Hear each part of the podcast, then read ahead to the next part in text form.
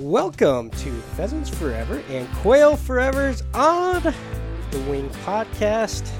I am your host, Bob St. Pierre, and I've been using my wings this morning, flying all the way up to St. Louis, Missouri, with my friend Carl Gunzer from Purina, who also flew.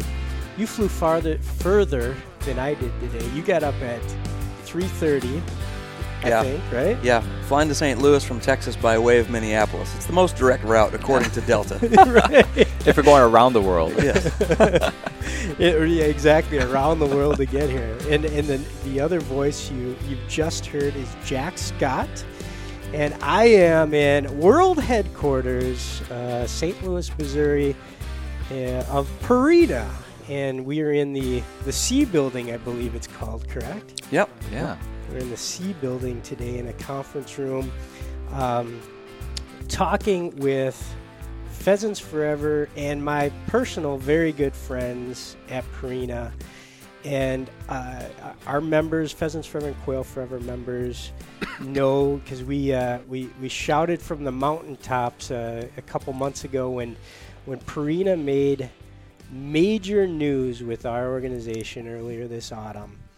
Um, with a one million, I, I want to do my best Austin Powers impression right now, but one million dollar commitment to the wildlife conservation mission of Pheasants Forever and Quail Forever. Let me say that again: one million dollar commitment from Purina to Yes. the habitat mission of Pheasants Forever and Quail Forever, the single largest um, corporate contribution to our organization, single largest contribution outside of a, a government grant in the history of Pheasants Forever and Quail Forever's um, since 1982, since we were born.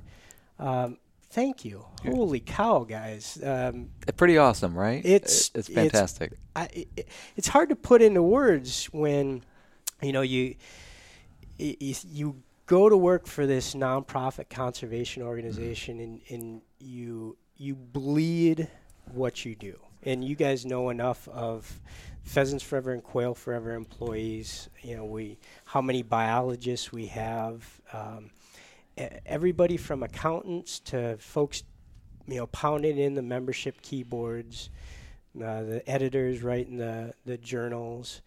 Um, when a company like Purina steps up and says, I believe, I believe in your organization, I believe in your mission, here's a million dollar check to prove it.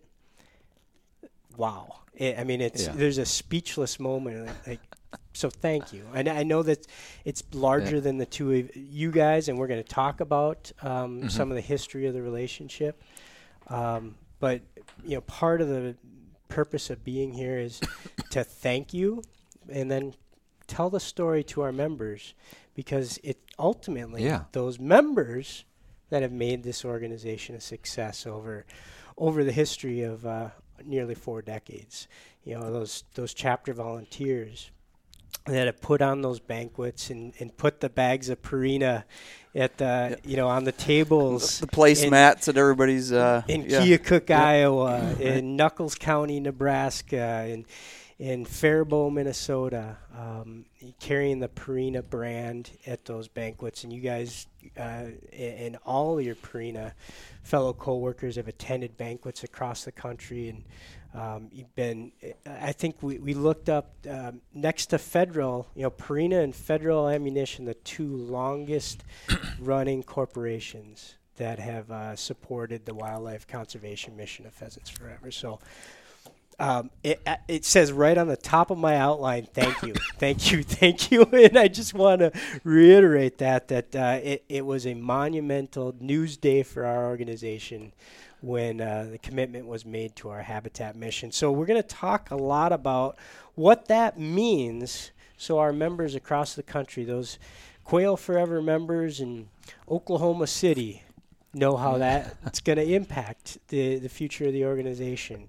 Um, so a, a lot of it has to do with sustainability. And it's Mhm. a word that in our world, um, the conservation, habitat conservation niche, um, it, it really kind of gained momentum, became a trend word Yeah. maybe three years ago, and I th- I think it's it's maybe more recent than that, maybe the last year, that the general public has been reading about the word sustainability in newspapers. So a lot of our conversation today is going to break down sustainability, and and um, we've got just the guy to talk about sustainability because Jack Scott. And I'm looking at your title. You're Yep. vice president of sustainability and responsible sourcing for Purina. Yes. So I want to get into your background, but first,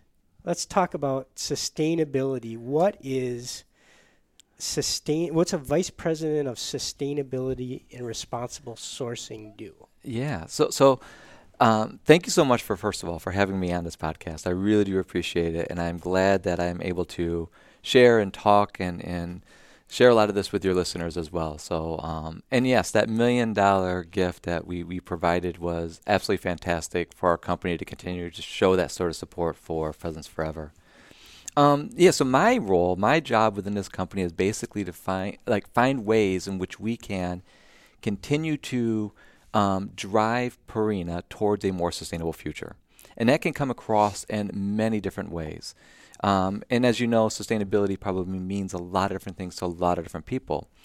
But one way in which we certainly look at this is that as a food manufacturing company, we source a tremendous amount of ingredients, right? And in particular, we source a lot of, of cereals and grains that are out there on working, you know, lands.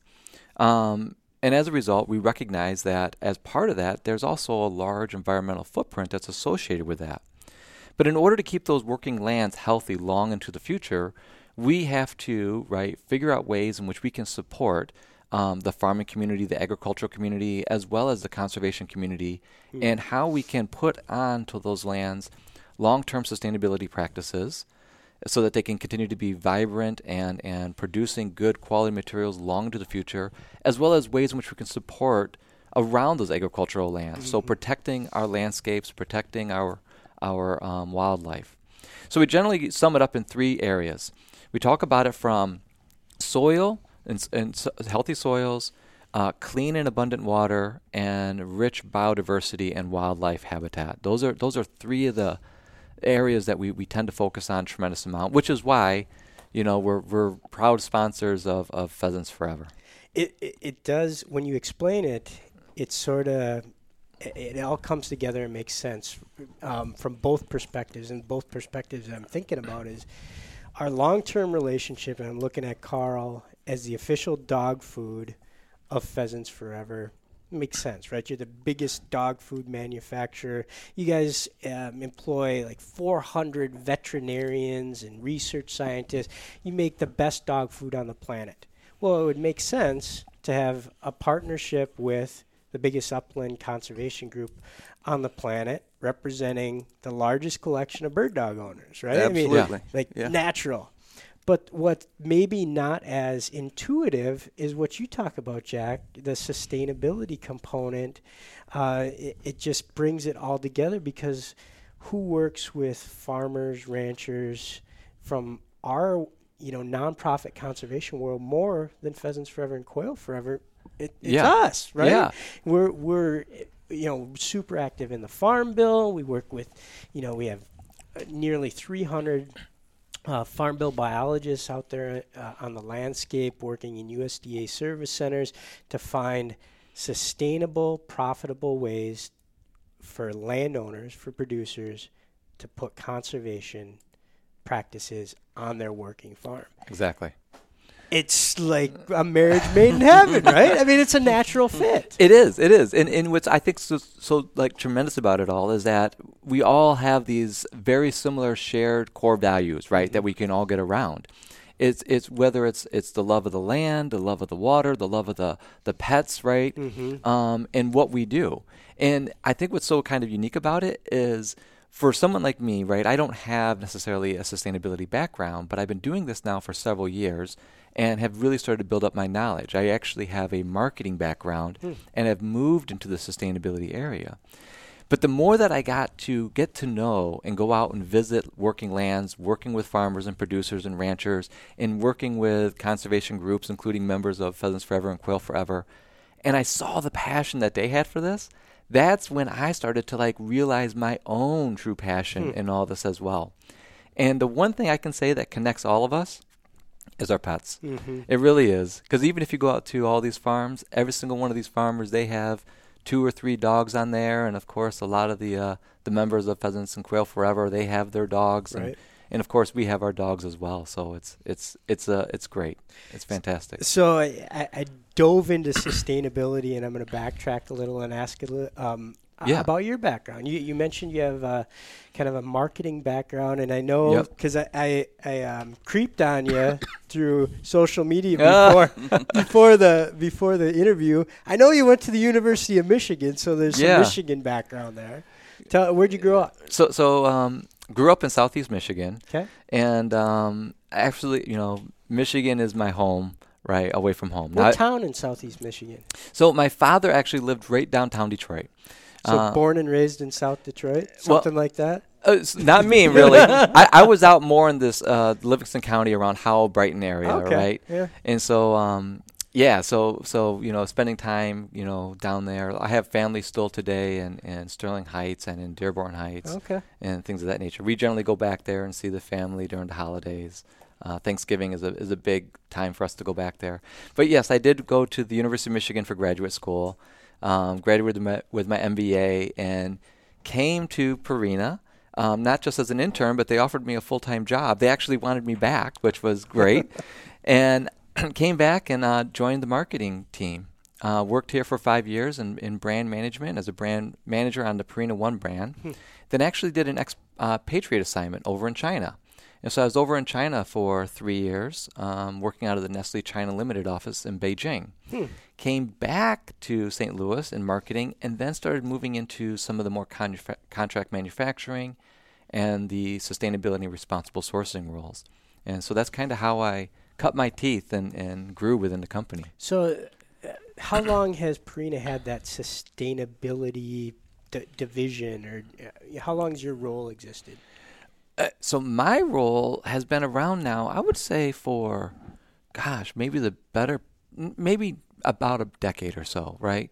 There's always been some sort Huh. of role, uh, a person within this role. Okay. But sustainability is not new to Purina. Um, you could take a look back 20 years ago, maybe more, and our operations, our factories were already finding ways to reduce water usage, reduce electricity, reduce greenhouse gas emissions, figuring out ways to eliminate waste from their systems. Hmm. And so there there has always been a very strong sustainability culture here at Nestle Purina. Was it always called sustainability, or did it have a different buzzword a decade ago? Yeah, so there's been a lot of I think different words. Yeah. Um, you know, we'd call it environmental management Sure. systems, um, you know, things of that nature, right? Oper- operational efficiencies, improvements, things of that nature. Okay. Yeah. And before we we hit the uh, record button on the podcast, you were telling me about that you're you're a member of the National Conservation Leadership class, and for Yeah. listeners, um, this is a huge deal. Um, it's basically run by Harvard, where state agencies, so Minnesota DNR, Nebraska Game and Parks Commission, hmm and NGOs, nonprofits like Ducks Unlimited, um, Ruffed Grouse Society, Rocky Mountain Elk Foundation, Pheasants Forever, and corporations and write nominations. Uh, I think the, the president or CEO has to write the, a Correct. nomination, That's correct.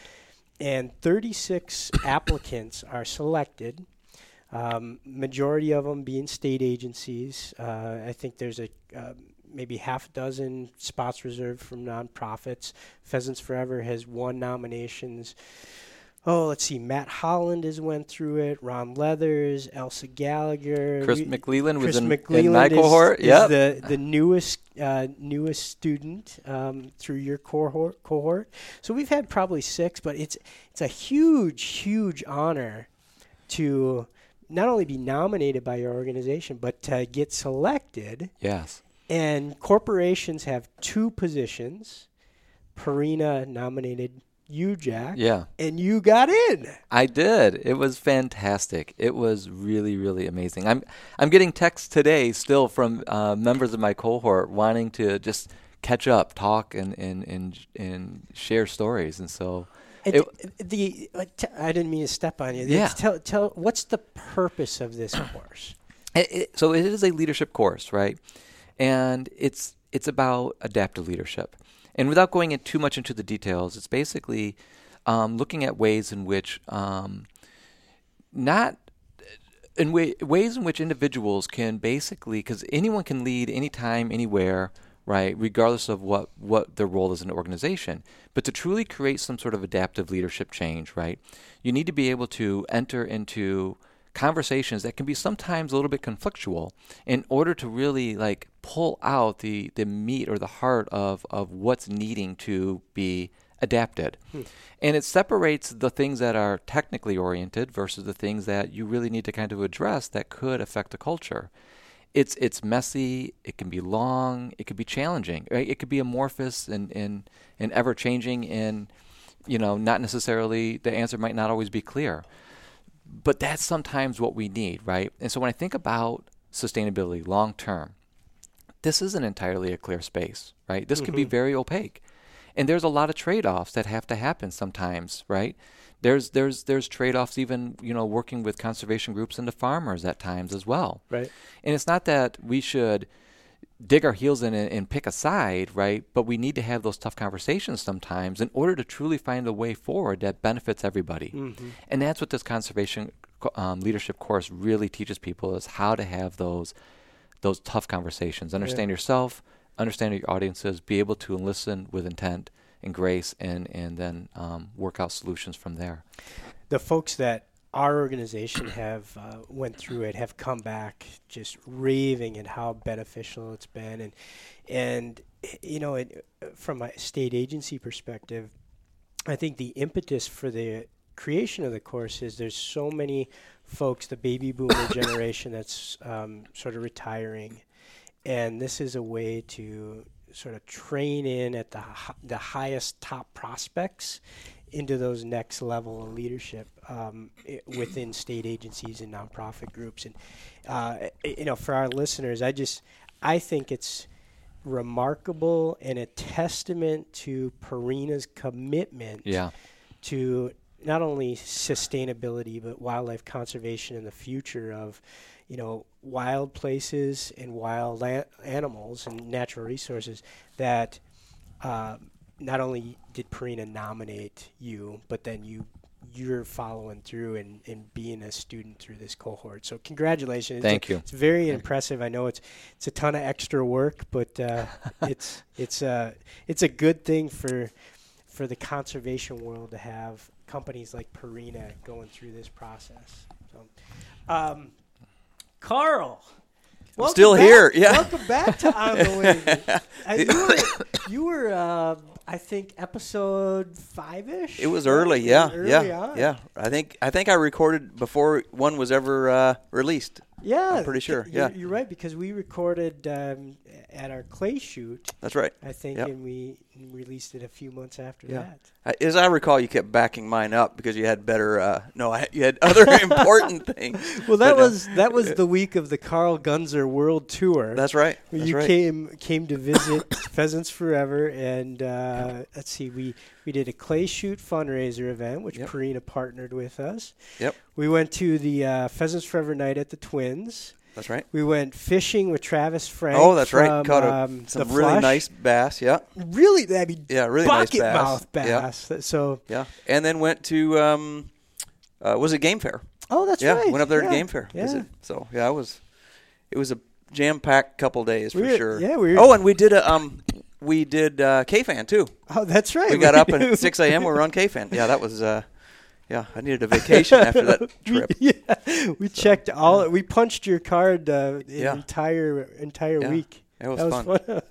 well, welcome back to On the Wing podcast. It, for folks that uh, maybe haven't heard that episode, give uh, give our listeners to this episode your Yeah. your short story because Sure. you sure. you you know you come from conservation world a long time. I yeah yeah. In fact, one of my first jobs, um, kind of before I got into the dog thing, I worked for the Rocky Mountain Elk Foundation. So I was a uh, a field director, a director of membership there, and then uh, kind of got bit by the dog training bug, and then had a career um, training dogs, and then kind of came uh, to Purina at a point which uh, Bob West was was retiring, and uh, have become the director of uh, the sporting dog group here. So I kind of have the pleasure of managing, you know, our relationship with Pheasants Forever and Quail Forever, as well as other uh, nonprofit conservation organizations, and um, all of our um, sponsorships of different sporting dog events. So, uh, in fact, I leave here tomorrow morning at 6 a.m. to fly out to the uh, National Retriever Championship in Corning, California, which we sponsor. So, um, so I kind of have a, a small team of people that uh, attends and manages our relationships with these different groups. And you live in Texas. I do. You I do, yeah. used to live in Montana. That's right. And you grew up in Maryland. Yes. And you've yeah. hunted birds the whole way. Every uh, pretty much. I've definitely been to every state. I haven't hunted birds in every state, but I've probably had a, a dog on the ground in every state. I think. Yeah. Uh, so you you mentioned that you work with all the conservation groups, and I think that that's critically important that we point out that uh, Purina, Purina Pro Plan in particular, is not only the official dog food of Pheasants Forever and Quail Forever, but you guys. y- a- a- And again, you, you you've made a one million dollar commitment to our mission, but this is this is sort of business as usual. I mean, it's a big number, Right. but it's right. business as usual. You guys work with Ducks Unlimited, Correct. the official Yep. dog food of DU, right? Yes. Official dog fooder of uh, Ruffed Grouse Rough grouse. Society. Yes. Yep. Um, you, you, sustainability perspective, I, I believe um, Nature Conservancy and Ducks Unlimited have Correct. also been recipients of grants of this nature too. You guys have put uh, time and time again um, money, your brand, and hu- human resources into wildlife habitat and natural resources. Well, you know, I- I'd love to take credit for it, um, but uh, you know, I I followed a lot of uh, you know brilliant people that uh, that started these, and you know, our our groups have have been doing this. I don't know. We tried to pin a date to it. I guess late. Uh, Yeah, we're thinking 89ish Yeah, is when yeah. Pheasants Forever and Purina started working together. Yep, and it, and it was similar timing with uh, Ruffed Grouse Society. It's been a little more recent that we've done stuff with DU, but um, you know the company. I've actually got. I used to uh, collect old um, magazines like Sports Afield and Field and Stream. Like I've got issues from the 40s and 50s and stuff, and it's really neat to go back and look in there and see old Purina ads, even at, at that time. Um, was sort of marketing towards that, but also doing things during war efforts, um, promoting uh, uh, working dogs at times of war and stuff like that. So um, you know, Purina has really been in this space um, an incredibly long time. So you know, even prior to working with with uh, I think Tex Fawcett was our guy that was kind of the director prior to Bob um, Bob, Prior to Bob West. West. Yeah, Tex And Tex Fawcett? Fawcett. Yeah, God, yeah. Why don't I have a name like I Tex? know, right? Bob's a good name. Yeah. so yeah. So, so Yep. you know, Bob West, uh, Mhm. Keith Schopp, Yep. right, who's Yep. just getting ready to retire from Purina Yeah. and and is coming on the national board of directors for Pheasants Forever and Quail Forever. that's Keith right. Is, Yeah. has been a huge advocate of um, conservation Mm-hmm. over. How long has he worked at Purina? Three decades. Thirty. Yeah, thirty some years. Yeah. Um, Yeah. Steve, Steve Remsbecker. Remsbecker. Yeah, that's right. Um, yeah. You know, then on our side, Joe Dugan, Brad Mm-hmm. Heidel, Carlene Carlson. I mean, there's there's been so many names of folks that have worked on this relationship. Uh, That's right. And more recently, Chad Bloom, Mhm. Chris Callis, Ryan Heiniger, Matt Holland, and to get Yep. get us to, To the where point we're we at. are Yep. today. Yep. And where we are today, as we mentioned, um, Pheasants Forever and Quail Forever. Proud that Purina is the official dog food Right. of our organization. You guys are the title sponsor of the Bird Dog stage at National Pheasant That's right. Fest and Quail I Classic. need I need to get an orange blazer this year. I don't know. I'm feeling a little punk. Tease us. Do you have any? Uh, do you have any uh, presentation or demonstration coming to Pheasant Fest that you're you're excited is going to be new and uh, Minneapolis attendees are going to be jacked about? I don't. I, I, I'm working on it. Give me a little time. All right. Give me a little time. Yeah, yeah. But uh, I'm, I'm not going to don the um, the pheasant costume though. I know that. Rudy the Rooster. Rudy the Rooster. That's right. Yeah. So Uh, you guys are partners, Bird Dogs for Habitat. You're in every Pheasants Forever and Quail Forever journal.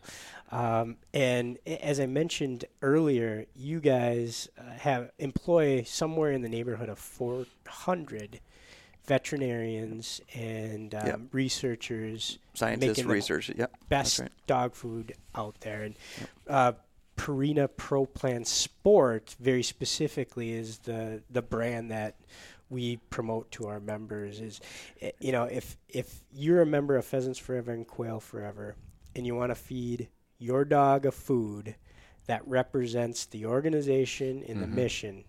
It's Pro Plan Sport, the purple bag Right. Right. Right. with I, I don't what what breed is on the cover of that bag? Oh, it just happens to be uh, a German short Oh, hair that's pointer. right. I yeah, forgot. I- sure you did.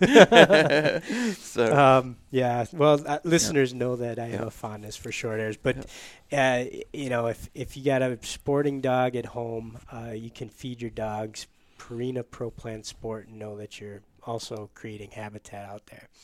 Speaking of creating habitat, let's talk some more about sustainability. All right. And we we started to go down that road about what your job is, Jack, and, Mhm. and what the organiz- what Purina's mission is with sustainability. And I I teased a little bit about Ducks Unlimited and Nature Conservancy have done some projects Yep. with you guys as well. Take a, give us a big picture. What's what's Purina's goal in the sustainability world, and what are some of the signature projects that you've been able to accomplish over the last couple of years? Uh, so we have seven major projects that are going on right now um, across the, the Midwest, pretty much ranging from um, Minnesota all the way down to to Arkansas, um, and maybe even down into the lower Mississippi River Basin beyond it as well. But um, and then you know across the I states, um, projects in Nebraska and, and, elsewhere. so all of our projects, one way or another, are connected to our supply stream, right? So we're taking a look at areas that we know that we're sourcing a lot from because we obviously have, you know, some some um, sense of, of being part of that community from where we're sourcing, and they're often located in areas where we're also producing as well. Um, one of the projects that we have going on with the Nature Conservancy and Cargill at the moment is actually in Nebraska. Um, is it okay if I Sure. share this? So this one is is is really amazing because we're working directly with 50 farmers in the state of Nebraska, which is the highest number of irrigated of acres in the U.S. It's also the second largest head of cattle, I believe, in the U.S. as well. And so a lot of our formulas use beef tallow, and so we have a vested interest in wanting to maintain not just you know the health of these animals, but also the health of the aquifer that is being drawn from in order to irrigate the land that all these farmers are, are farming. And so there's this aquifer there called the Ogallala Aquifer. Mm-hmm. And what we're finding is that um, through Cargill and the Nature Conservancy, we're, we're providing 50 of these farms with this technology that basically allows them to monitor the weather, determine whether or not they actually need to water, and then they can turn on and off their pivots through the touch of a, an iPhone app. Hmm. All of this can save upwards of 2.4 billion gallons of water over the next three years, Wow. which is absolutely fantastic. And so that's just an example of one of the projects that we have going on. So a couple things when you when you talk about responsibly sourcing, you know, Mhm. you, what, what you're referring to is the grains, right, to make the dog food, right? hmm I mean, ultimately that's breaking down, and you're buying corn, and you're buying what what else? So corn, soy, right, which is often rotated, um, some different uh, varieties of rice and, and wheat as well that goes into it. Uh, corn is a, is a big part of it, but there's a lot of other grains that we, we source as well. I would say though it goes even beyond just the cereal and grains that we're buying, right? It's the environment from which all these things are coming from. We want to make sure that the, the environment continues to stay healthy and productive long into the future, which is why we focus on things like the Ogallala Aquifer, right? Looking at water quality, water quantity, how we can basically um, improve soil health. Soil health is, is, a, is a key component to a lot of this as well. And that's part of the, one of the projects that we actually have going on with Pheasants Forever. Right, you're heading right down the road. So Yeah. so uh, the Prairie Pothole region Yes. is where the project with Pheasants Forever um, geographically sits. Why is the Prairie Pothole region? Well, for listeners that may not know, Prairie Pothole is northeast Montana, north central Montana.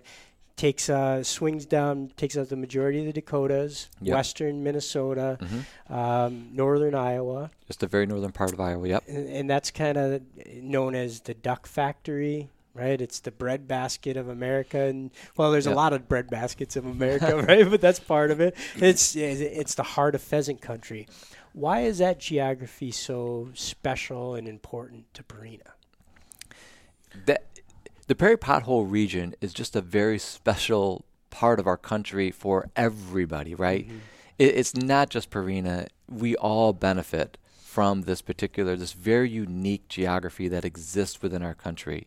And so, in some sense, I, I almost feel like we all have some sort of responsibility to kind of help protect this. To your point, right? It, it is not just you know the duck factory, right? Um, and it's also a lot of growing regions where there's also a lot of land that pheasants, you know, are, are using for their habitat as well. Um, it's also a place where there's a lot of agricultural production that's taking place and moving forward as well. And so one of the things that makes this space, this place so so interesting, I think, is is the fact that we're talking about land stewardship, right? We're talking about um, protecting the soil and protecting the water that exists within this particular very unique region of the country, where you do have a unique habitat for a lot of waterfowl to basically thrive in. And if you can manage these lands right such that it can not just benefit the farmers but also benefit conservation at the same time you kind of come up with a win-win.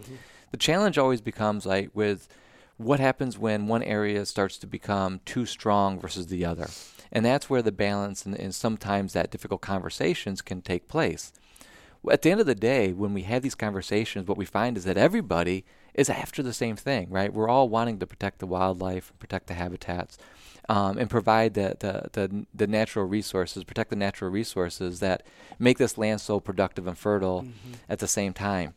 Um, and so for us, right, as, as a com- company that cares very deeply about conservation and, and uses a lot of agricultural, you know, products, and cares very deeply about you know um, you know um, uh, waterfowl and, and things of that nature. This is this is just one of these key areas that we want to make sure that we are part of and helping to protect. Yeah, and so that the there's been two or there are two components to that one million dollar gift. Yep. That um, kind of put focus on our mission, and the first one is the Soil Health and Habitat Program, which sits over that geography, right? The, the Prairie Pothole region. So, uh, reading from from our press release, a soil health and habitat program utilizes precision agriculture technology, and Pheasants Forever will work with 60 producers and growers to analyze data on 30,000 acres of private lands in North Dakota, South Dakota, Minnesota, and Iowa over the next three years to help enhance soil health, protect water quality, and implement conservation planning um, in that same region. So, Purina's goals for this program uh, is to rebuild soil organic matter, soil organic matter, sequester carbon, increase water filtration, and provide quality wildlife habitat on the least productive cropland acres while simul- simultaneously improving profitability. Yeah. So I I don't like to read in podcasts, but I just read a bunch, right? But what that tells me is eh, the way I interpret that is uh, our mission has always been wildlife habitat, Yeah. right? And what Purina came in and says, we love that, but you guys know that intrinsically your wildlife habitat mission is also benefiting a whole bunch of other things. Yeah. You get, we, we've been talking about pollinators for a number of years now and but there's other things water quality benefit you put plant wildlife habitat it protects water quality im- improves water quality protects soil resources and the way i interpreted when you guys brought forward this grant is like we we believe this is Purina saying to Pheasant Forever, we believe in your wildlife habitat mission, but we want you to double down and figure out what else that your mission is benefiting because we believe we that inherently there's so many more soil, Yeah. water, resource benefits. Is that an accurate interpretation of your goals? I, I think it is. It absolutely is. And you know, we we really when, when we're putting all this together, right, and we're having the conversation with Chad Bloom and Chris Callis, and we were talking about this, they went back and they really kind of thought hard around this and said, how can we best develop a program that that meets the needs of several different stakeholders that are part of this, right? Because it's not just benefiting, you know, um, um, Pheasants Forever, right? But it's also benefiting these landowners at the same time. The great thing I think that Pheasants Forever brings to the table is that you guys already work so well with that agricultural community. You already have a lot of those relationships already established, and so it's it's it's already you know this very well married sort of um, relationship that you guys have going on. What's so amazing about the soil health component of this, right, is that I think people are starting to understand more and more the importance of healthy soils, right? Not just for being able to protect the topsoil, but finding out ways in which you can also grow the organic matter, right, deep into the soil, mm. right? Help to build that nutrient content, and at the same time making sure you can protect it so it's not running all, you know, running off the lands. The more that you can actually improve that overall soil health, it helps to retain water, right? It helps to clean mm. water. It makes water not just clean, but also abundant at the same time. And so these watershed areas that exist within areas like the Prairie Pothole region are, are critical to, to the health of our uh, water supply at the same time. So improve the soil health, you can also improve the water as well. and you produ- um, improve the yield Yep. too, right? Make it more profitable. And when you talk about um, soil health, cover crops are a big component of the tools that you're talking about, right? there's a lot of different tools out there, right? Cover crops is certainly one of them.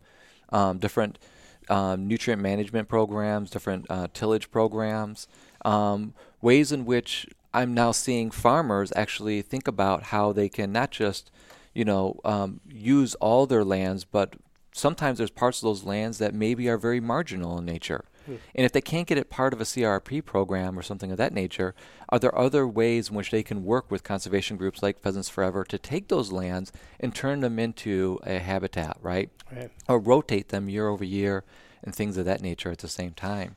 You So- bring up um, CRP. How, how active is Purina in Farm Bill conservation? Um, i- you know, in the the formulation of the Title II of the Farm Bill. Well, so we don't actually get involved heavily into the development of the Farm Bill, right? Okay. But we are uh, we do have a very healthy relationship with the American Farm Bureau Federation. Um, as a matter of fact, um, the American Farm Bureau Federation has Farm Dog of the Year, and we are the sponsor for the Farm Dog of the Year. It's Okay. a great video. We do it every year, and we also sponsor Foundation Night Out at the annual annual national convention at the same time. We do this because we also recognize all the great work that the farmers are doing at the same time. Hmm. And again, you know, this kind of goes back to building these healthy relationships, right? When you have, uh, and, and a lot of these are the same individuals, right? When you have individuals that are, you know, farmers and ranchers and producers that are working the lands, that also many of them are hunters and members of Pheasants Forever, Quail Right. Forever, DU, and so forth. They also want to protect the land. As a matter of fact, sometimes I don't know of anyone else who cares more deeply about the land than a lot of the same people that we're talking about here. And so, yes, we certainly support uh, the Farm Bill and the CRP measures and, and others as well. Mm-hmm. Yeah. We should we should have Eric Johansson on this podcast. I know, I was thinking the same wouldn't- Uh, those two would have uh, Jack and, and Eric. You guys need to meet someday. So Yeah. if you're ever listening, Eric. Yeah. so so for listeners that don't know Eric, uh, Eric is a um, a farmer and also owns and operates a pheasant hunting uh, business in north central South Dakota. Super innovative in his conservation measures. Um, does cover crops, does Yeah. interseeding, you know, does a whole bunch of things to not only be profitable as a farmer, but then also do do some things that benefit wildlife, water quality, soil re- Yeah. and and as y- you Yeah, exactly I figured. read my mind when Yeah. when Jack's talking about a farmer that's you know thinking about the holistic view of the world. Yeah. yeah, Mhm. Eric Johansson is a name He's- that immediately pops to mind. And there's a lot of them Of actually course, out there yeah, that of course. that uh, are uh, approach their approach their farm operation from the same perspective, right? They they need to make a living, right? Pay off college tuition for the kids, but they also want to see the ten point buck hmm down in the stream bed and, and be able to walk out there, you know, their backyard, back Yep. 40 and chase Yeah. some roosters. And, uh, you know, Eric Johansson's just uh, an example of that type of person that lives in the prairie pothole region. That's right. Uh, the second priority focus of that million dollar contribution Mhm. so, um, is a program that's personally near and dear to my heart. It's called the Build a Wildlife Area campaign. And the guy that hired me at Pheasants Forever, Joe Duggan, conceptualized this idea uh, along with Rob Drieslein at Outdoor News in Minnesota, the editor of Outdoor News, and uh, Chuck Delaney, the owner of Game Fair. They, uh, I remember very distinctly, we were having breakfast in Anoka um, in the summer of 2003. And at that time, uh, Joe Joe was re- fighting back with some of the um, thoughts in the Minnesota legislature about um, slowing down the acquisition of um, land for public access. And Joe's his thought process was, you know, public lands do so much for so many.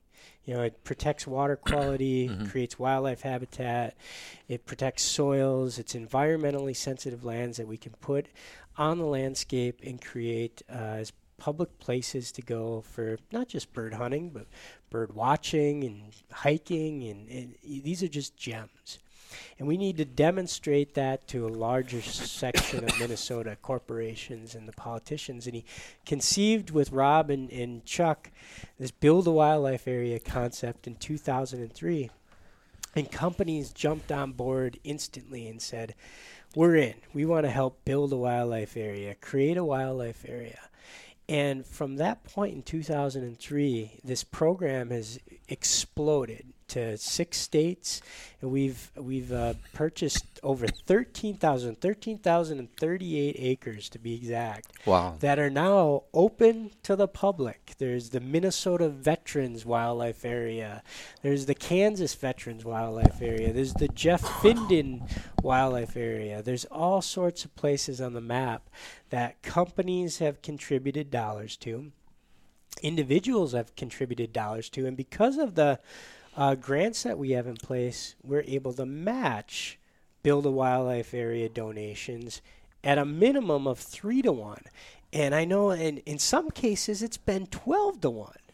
And Didn't, didn't you just do one in Montana recently, like Great Falls? the um, Minnesota? Teton Teton River. Mhm. Yeah. Mhm. Eh, So there's Montana, Minnesota, Illinois, um, Iowa, Kansas, and the sixth state I think is South Dakota uh, that we've done build a wildlife area campaigns, and it uh, it matches individuals. It, it matches corporate dollars with federal and state government grants, and if we work with the F- U.S. Fish and Wildlife Service, it becomes a WPA, waterfowl production area. If it, we work with a state agency, it becomes a WMA, wildlife management area, or a GPA, whatever the acronym Yep. is in that state.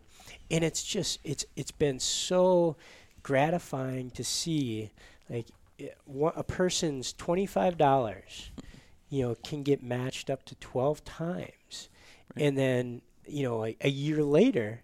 You can go walk on that piece of ground with your bird dog right? And it'll be like that forever. And so another huge component of your contribution, Purina's contribution, is to the Build a Wildlife Area campaign. Uh, t- tell me what what resonated with the Build a Wildlife Area campaign from Purina's perspective. Well, um, you know, I guess Purina's overarching uh, principle or theory is that people and pets are better together. So any anytime you're doing something with your dog, it's good for the dog, it's good for you. I mean, there's research and studies that show that you know people with pets and their dogs have you know lower stress, lower blood pressure, less depression, anxiety, overall better health. All those things um, are improved by just a relationship with your pet. Although I would contend that I've had several dogs that increased my blood pressure and anxiety, but um, I'll go with the research. And uh, so the problem is people need a place to do that. You know, you can't. Uh, you know, bird dogs need places to run. Um, so these build wildlife areas are super for for people like me that like to hunt and and chase birds. But um, you know, it's not just uh, you know non-consumptive users that like to go jogging with their dog or um, you know hiking, running, bird watching. You know, any of those things that you can do with your dog. This provides access, um, which I think is really important. Uh, you know, I, as you know, I used to live in Montana, and now I'm in Texas. You know, in Texas, there there is there is no very little public land that you can recreate on with a dog. It's it's almost all private. In Montana, you know, it was kind of a, a completely different. So I think it's really important that um, you know Pheasants Forever is helping protect these, especially key access points in um, in the prairie pothole region, just because it's such a great area for sportsmen and bird hunters and stuff, um, dog owners. Um, so I think for us that was an important piece is that it it helps protect and preserve an area that people can go do things with their dogs. Well, thank you, because it's a it's a um, it's a really incredible campaign we do every year. If listeners want to learn a little bit more about Build a Wildlife Area campaign, you can look for it on our website. Um, and there are so many places that now exist because you know you raise one dollar at a time and it gets multiplied. And when you know you consider the contribution that you folks have made over the course of the next three years, we're going to be able to put multiple, right? Multiple Yes. pieces of property um, out there on the landscape for folks to enjoy. So, Hey, maybe you can get uh, my boss Scott to uh, agree that it'd be a work trip for me to go up to Choteau and see the uh, build a wildlife area there or some other uh, some ones that we field create. research. Yeah, a little field research. Yeah, Yeah, I think that. uh, the one you're talking about, the Teton River, um, they, I believe, they've documented moose, grizzly bears, mule deer, um, not to mention, you know, pheasants, sharp tails, huns, Mm-hmm. waterfowl. You know, and you, Jack, you mentioned earlier that one of the key, one of your three com- key components for Purina is biodiversity, right? When you Yeah. start ticking off um, mammals, birds. Oh, and by the way, you can trout fish on that wildlife area too, right? There's a stream running through it. I mean, that's that speaks to the sustainability that you're talking about. Absolutely right. It's it's and it's all of them that you just mentioned. Right. There's a lot of other you know um, organisms Yeah. that not only live in the soil that you want to protect, right. Right. But there's a lot of other insects and other animals that right are, are foraging through our forests and so forth that you want to protect as well, right? All these things work together as, as a system. And so you have to manage it and you have to manage it in the right way, which is really, really important and key that a lot of people that I think that work in our area truly understand. So yeah. It, it it really is amazing. Like when you think about, I don't know, when I, when I think about growing up, going through high school, and conceptualizing going to work for Purina. Yeah. Right. I, I think, well, you know, mission is to sell dog food. Right. But here you are, you Yeah. sustainability vice president at Purina. You know, it is a really a holistic view of the business, knowing that it isn't about profits and losses in 2020. It's longer term than that. Yeah. Eh, you know, I'm, I'm going to go back to pets. Mm-hmm. when I think about what is the purpose of Purina, one of the things that I know, right, that we do hear quite frequently is we when we introduce ourselves, we talk about, you know, so what's our name, what is it we do for the company, and then who are our pets, Mm-hmm. right? What's the name of our dogs, our cats, you know, how many do we have and so forth. That really is is our purpose. And so it's beyond just, you know, selling pet food. And in some ways, it's even beyond just sustainability. It's really, you know, our passion for pets um, that drive us. I think, and and we have this this heritage where people stay with the company for such a long time. Yeah. They love the culture because they truly value what they're doing. When you put it in that context, I mean, we really have a very strong purpose here. And you do have a really incredible culture. I was fortunate enough to come to an event you held this June. It was June, right? Uh, Yeah. May or June, late May, Yeah, I think. June. And with uh, a bunch of outdoor writers and conservation groups, and we get the full tour of the, the, the plant that's on site and the the Hall of Fame down in, in Yeah. lower level somewhere where there's all the the the, sh- uh, the Westminster, Westminster winners and sporting With- dog winners. Yep. Yep. and the culture. Everybody walking around. I mean, I don't want to sound like it's a cult, but. You know, it, it is like people are, are pretty genuinely happy. It's dog friendly. There's dogs walking around on leashes uh, everywhere other than the cafeteria. I think, Yeah. right? Yeah. It's a pretty. It seems like a pretty good place to work. It's a great place to work. Absolutely love it. Yeah. Absolutely love it. Yeah. Well, um, a- as we start to wrap up, what's what's new on the horizon for for Purina, particularly for bird dog owners? What uh, what sort of things should should the bird dog group, Pheasants Forever members, Yeah, Quail yeah. Forever members, be be uh, looking for? You know, um, I guess the the two things. One, um, probably the the biggest innovation that we're seeing these days is the use of probiotics in dog foods, and to do different things. You know, um, the relationship between the gut and the brain is much stronger than people ever thought. Um, we have a new product that manages anxiety in dogs. It's a probiotic, and through affecting the gut, you can actually help reduce stress and anxiety in dogs. Um, there's been some great results reported to me from people that um, travel a lot with their dog or have a dog that's very anxious, barking, spinning, that type of thing. So, so that's just sort of one example. Um, What, tech- name name that product? uh, calming care. yeah, because care. Yeah. um, Emily Snyder, a graphic designer in our office, has uh, adopted short hair. Okay. and she's using it, and uh, we've got a blog coming on our website about Oh, awesome. how effective it's been. Oh, good, good. Yeah. Um, and I think uh, that you know the technology is improving for, uh, you know, um, probiotics by nature are kind of fragile. You know, they're living organisms, and you know they're susceptible to heat and freezing and all that. But the technology, through uh, different processes of microencapsulation and um, applying them after the food has been cooked and extruded, um, is giving us the ability to put them in dog foods where previously that wasn't uh, successful. You know, so um, I think that's something that we'll just see as an industry. You'll cons- continue to see an improvement and, and more probiotics in different formulas for different purposes.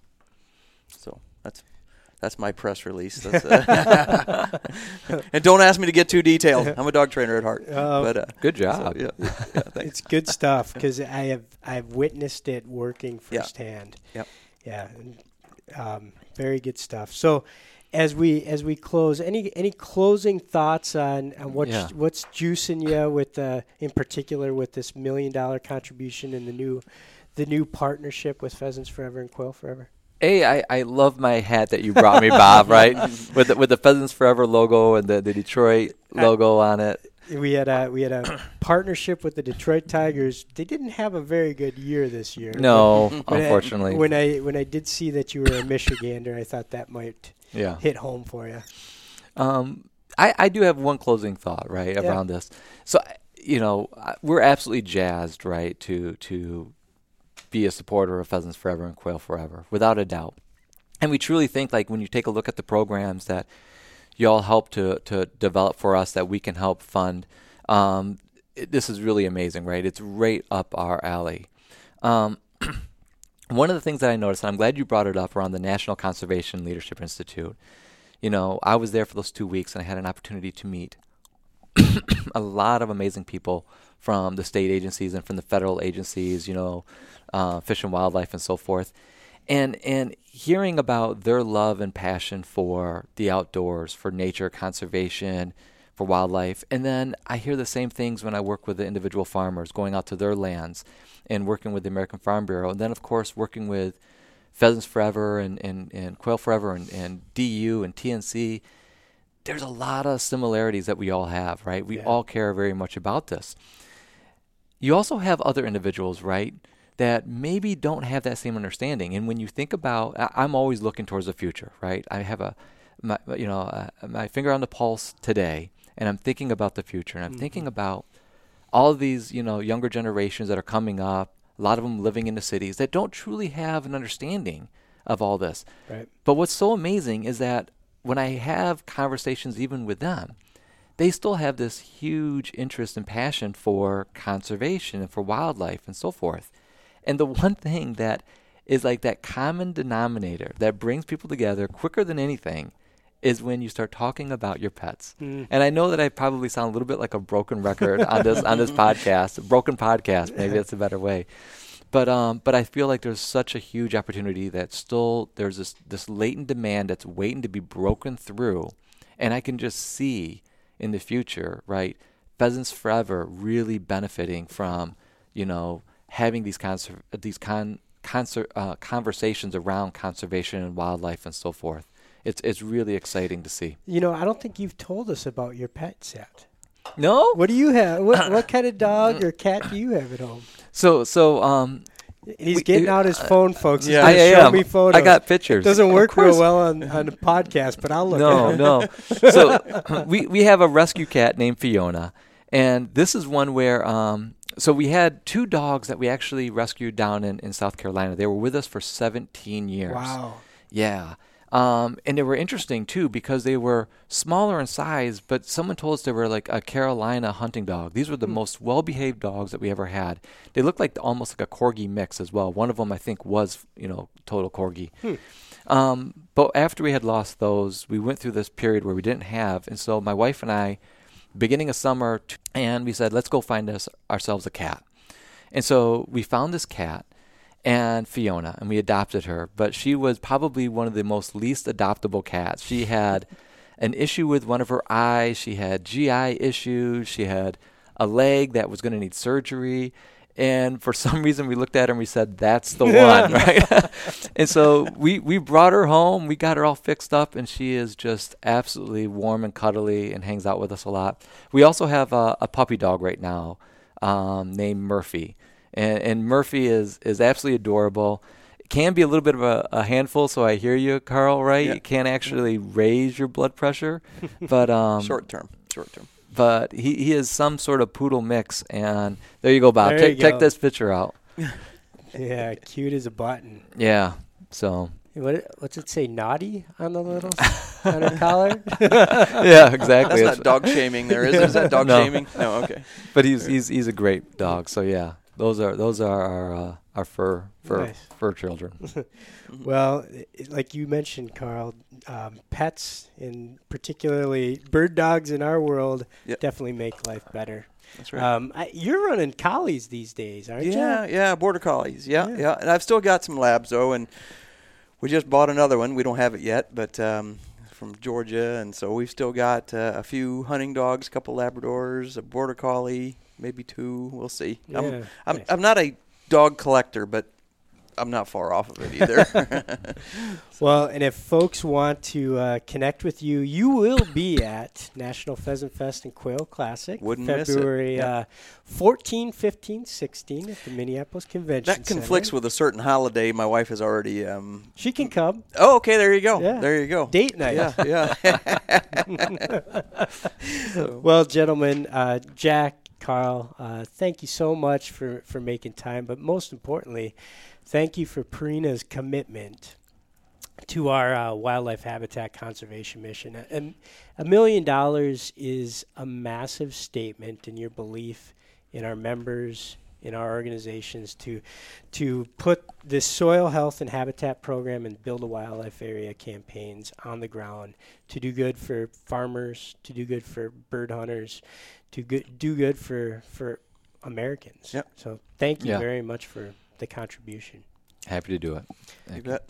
Great being on again, Bob. Really yeah. enjoyed it. Yeah. We'll we'll have to make this like every six months. We'll have All you right. on. All right. All right. Uh, folks, if you would like to learn more about the Soil Health and Habitat Program being funded by Purina, go to pheasantsforever.org. There, we are looking for farmers in North Dakota, South Dakota, Minnesota, and Iowa to participate over the course of the next three years. And you can learn more about the Build a Wildlife Area campaign at pheasantsforever.org as well. And like I said, you can talk to Carl in the flesh. National Pheasant Fest and Quail Classic coming up in February. Carl is always in the Purina booth at uh, right next to the bird dog stage, and uh, I encourage you to to talk to him and thank thank him in person for Purina's commit commitment to our organization. Folks, thanks for listening to this episode of On the Wing podcast. I'm Bob St. Pierre, and I uh, appreciate you listening, and we'll see you down the road.